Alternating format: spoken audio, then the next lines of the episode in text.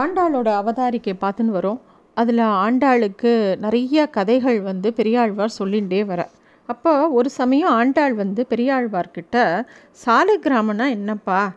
அதை பற்றி நீங்கள் சொல்கிறேன்னு சொன்னீங்களே அப்படிங்கும்போது பெரியாழ்வார் சாலை கிராம கதையை சொல்ல ஆரம்பிக்கிறார்.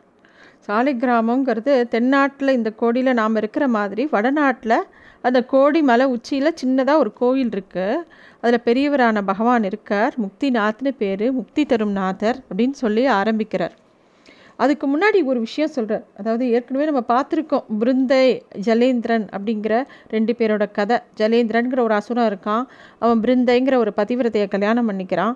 அவள் எப்பயுமே தன்னோட கணவனோட நலனை பற்றியே நினைக்கிற கூடியவ. ஒரு சமயம் அவனை அதனால் அவள் எப்பயுமே த பெரு அவ அவனுடைய நல்லதை பற்றியே பகவானுக்கு பிரார்த்திச்சுட்டு இருக்கிறதுனால அவனை யாருனாலையும் வெல்ல முடியல.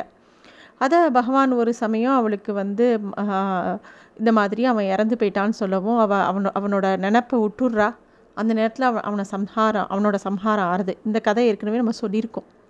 அந்த கதையில் வரக்கூடிய அந்த அவள் அப்புறம் அவள் துளசியாக மாறுறான் அவள் வந்து பகவான் ஒவ்வொரு அவதாரம் எடுக்கும்போதும் துளசியும் ஒரு அவதாரம் எடுக்கும். அந்த துளசி யாருனாக்கா கிருஷ்ணா அவதாரத்தில் அவளும் கோபிகையாக இருந்தா. கிருஷ்ணனோட தான் எப்பவும் இருப்பாள் பிருந்தையாக இருந்தப்போ எப்படி ஜலேந்திரங்கிற அசுரன் கிட்ட மாட்டின்ட்டாலோ அதே மாதிரி அடுத்த பிறவிலையும் அவளுக்கு ஒரு அசுரன் தான் கணவனாக வரான். சங்கச்சூடன்னு பேர். அவளோட விதி எப்படின்னா அந்த அசுரனோட பத்னியாக அவள் வாழ்வா. அந்த பத்னிக்கு எப்போ ப அந்த பத்னித்தனத்துக்கு எப்போ பங்கம் விளைவிச்சாலும் அந்த வினாடியே அந்த அசுரன் வந்து செத்து போயிடுவான். அப்புறமா அவள் மகாவிஷ்ணுவோட பக்கத்தில் அடைக்கலம் வந்து சரணாகதி பண்ணிடுவாள் இதுதான் அவளோட ஒவ்வொரு சமயம் அவளுக்கு நடக்கக்கூடிய ஒரு விஷயமா இருந்தது. அப்போ வந்து இந்த சங்கச்சூடன் வந்து பெரிய ஒரு ரொம்ப அட்டூழியம் பண்ணக்கூடிய ஒரு அசுரன். இந்த அசுரர்கள் எல்லாருமே பகவான்கிட்ட ஒரு வரம் வாங்கிட்டு வந்திருப்பாள் அவள் பண்ணக்கூடிய எல்லா கர்மாவும் பண்ணிட்டு பகவான் தான் தன்னை சம்ஹாரம் பண்ணி மோட்சம் கொடுக்கணுங்கிற மாதிரி ஒரு வரம் வாங்கிட்டு தான் வந்திருப்பாள் அதனால் இந்த சங்கச்சூடனும் அப்படி தான் அப்போ வந்து அவனோட போர் புரிய கிளம்புறார் சிவன். கடும் போர். சங்கச்சூடன் களைப்படையவே இல்லை. எத்தனையோ விதமாக போரிட்டும் சிவனால் அவனை ஒன்றுமே பண்ண முடியல. ஏன்னா துளசி வாங்கிட்டு வந்த வரோம். அப்போ தான் வந்து மகாவிஷ்ணு கிட்ட சிவன் கேட்குறார் என்ன பண்ணுறதுங்கும்போது போர்க்களத்தில் சங்க சங்கசூடன் இருக்கும்போதே அவனோட உருவத்தை எடுத்துக்கிறார் மகாவிஷ்ணு. நேராக துளசியை பார்க்க போகிறார் பகவானை பார்த்த உடனே தன்னோட கணவன் சங்கச்சூடன் போரில் ஜெயிச்சுட்டு வந்துட்டான்னு ஆசையாக பார்த்தா துளசி. அவ்வளோதான் அந்த நிமிஷமே போர்க்களத்தில் சங்கச்சூடனோட தலை வெடிச்சு போச்சு. துளசிக்கு வந்திருக்கிறது கணவன் இல்லை அப்படின்னு தெரிஞ்ச உடனே ரொம்ப கோபம் வந்துடுத்து அவளுக்கு. என் கணவனோட வேஷத்தில் வந்து என்னை ஏமாத்தினீரா நீ அப்படியே கல்லா போகும் அப்படின்னு சொல்லி ஒரு சாபத்தை கொடுத்துட்றா. பகவானுக்கே ஆனாலும் ஒரு பதிவிரத்தை சாபம் கொடுக்கும்போது அது பழிக்கும். அப்போ பகவான் கல்லாக மாறிட்டார். அதுதான் சாலக்கிராம கல். அப்படின்னு பெரியாழ்வார் சொல்லவும் கோதைக்கு அவரே ஆச்சரியம். அப்போ வந்து திருப்பியும் அவர் சொல்கிறார் கல்லா மாறின பகவான் மகாவிஷ்ணு மகாவிஷ்ணு என்ன பண்ணுறார் துளசிக்கு காட்சி கொடுத்துட்டு தான் தான் பகவான்கிறத காமிச்சு கொடுக்குறார். அப்போ அவள் பதறி போய்ட்றா. பகவானை போய் சபிச்சிட்டோமே அப்படின்னு அவளுக்கு ரொம்ப கவலையாயிடுறது. இப்போ பகவான் சொல்கிறார் இது என்னோட சங்கல்பந்தான் நான் வந்து இந்த கண்டகி நதியாக நீ இருப்ப. நான் அதில் சால கிராமமாக இருப்பேன் கவலைப்படாத. அப்படிங்கிற விஷயத்த அவர் சொல்கிறார் எப்போவுமே நீ வந்து கிருஷ்ணாவதாரத்தில் கோபிகையாக இருந்தவ நீ அப்போ என்னை கல்யாணம் பண்ணிக்கணும்னு நீ தவம் இருந்த. பூலோகத்தில் இருக்கிற பக்தர்கள் எந்த கேட்டாலும் அதை கேட்குறபடி நான் வந்து அவளுக்கு அருள் பாலிப்பேன். அது மாதிரி தான் நீ இப்போ என்னை கல்லா மாறுன்னு சபிச்சுட்டுல அது மாதிரி உன் விருப்பப்படியே நான் கல்லாவே இருப்பேன் அப்படின்னு சொல்கிறா அப்படின்னு பகவான் வந்து அவளுக்கு புரிய வைக்கிறார். அப்போ அவர் சொல்கிறார் நீ கண்டகி ந நதியாக மாறி போய் நான் என்னை கல்லாக மாறினதுனால மாறுன்னு சொன்னதுனால நான் சாலக்கிராம கல்லாக மாறி அங்கே இருப்பேன்.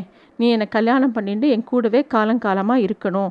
நீ ஆசைப்பட்ட மாதிரியே அப்படியே நடக்கும் அப்படிங்கிறத பகவான் எடுத்து சொல்கிறார் இந்த சாலிக்கிராமம் அப்படிங்கிறது வந்து இந்த முக்திநாத் அப்படின்னு நேபாளம் அந்த காலத்தில் புராணங்களில் அவந்தி தேசம்னு அதை சொல்லுவாள் இந்த சாலக்கிராமங்கிறது அந்த கண்டகி நதியில் உருவாகிற அந்த க அந்த அழகான கல் எப்படி இருக்கும்னாக்கா கிட்டத்தட்ட நத்தக்கூடு மாதிரி சங்கு மாதிரி வடிவங்களில் இருக்கும். மகாவிஷ்ணு தாமாவே தங்கமயமான ஒளியோட திகழக்கூடிய வஜ்ர கிரீடம் அப்படிங்கிற பூச்சி வடிவத்தை எடுத்துட்டு அந்த சால கிராமத்தை கொற கொடைஞ்சு அதோட கர்ப்பத்தை அடைஞ்சு அந்த சப்தத்தினால பலவிதமான ரூபம் அந்த கல் கற்களுக்கு வரும். கிட்டத்தட்ட சுருள் ரேகை மாதிரி பல சக்கரங்கள் அந்த சால கிராமத்தில் பார்க்கலாம் நம்ம. பல வடிவங்கள் அது இருக்கும். ஒவ்வொன்றுத்துக்கும் ஒவ்வொரு அர்த்தம் சொல்லுவா பெரியவாலாம். அந்த ஒவ்வொரு சாலக்கிராம மூர்த்தியும் பெருமாளோட அவதாரங்களில் ஒவ்வொரு விதமாக அதை குறிக்கும்.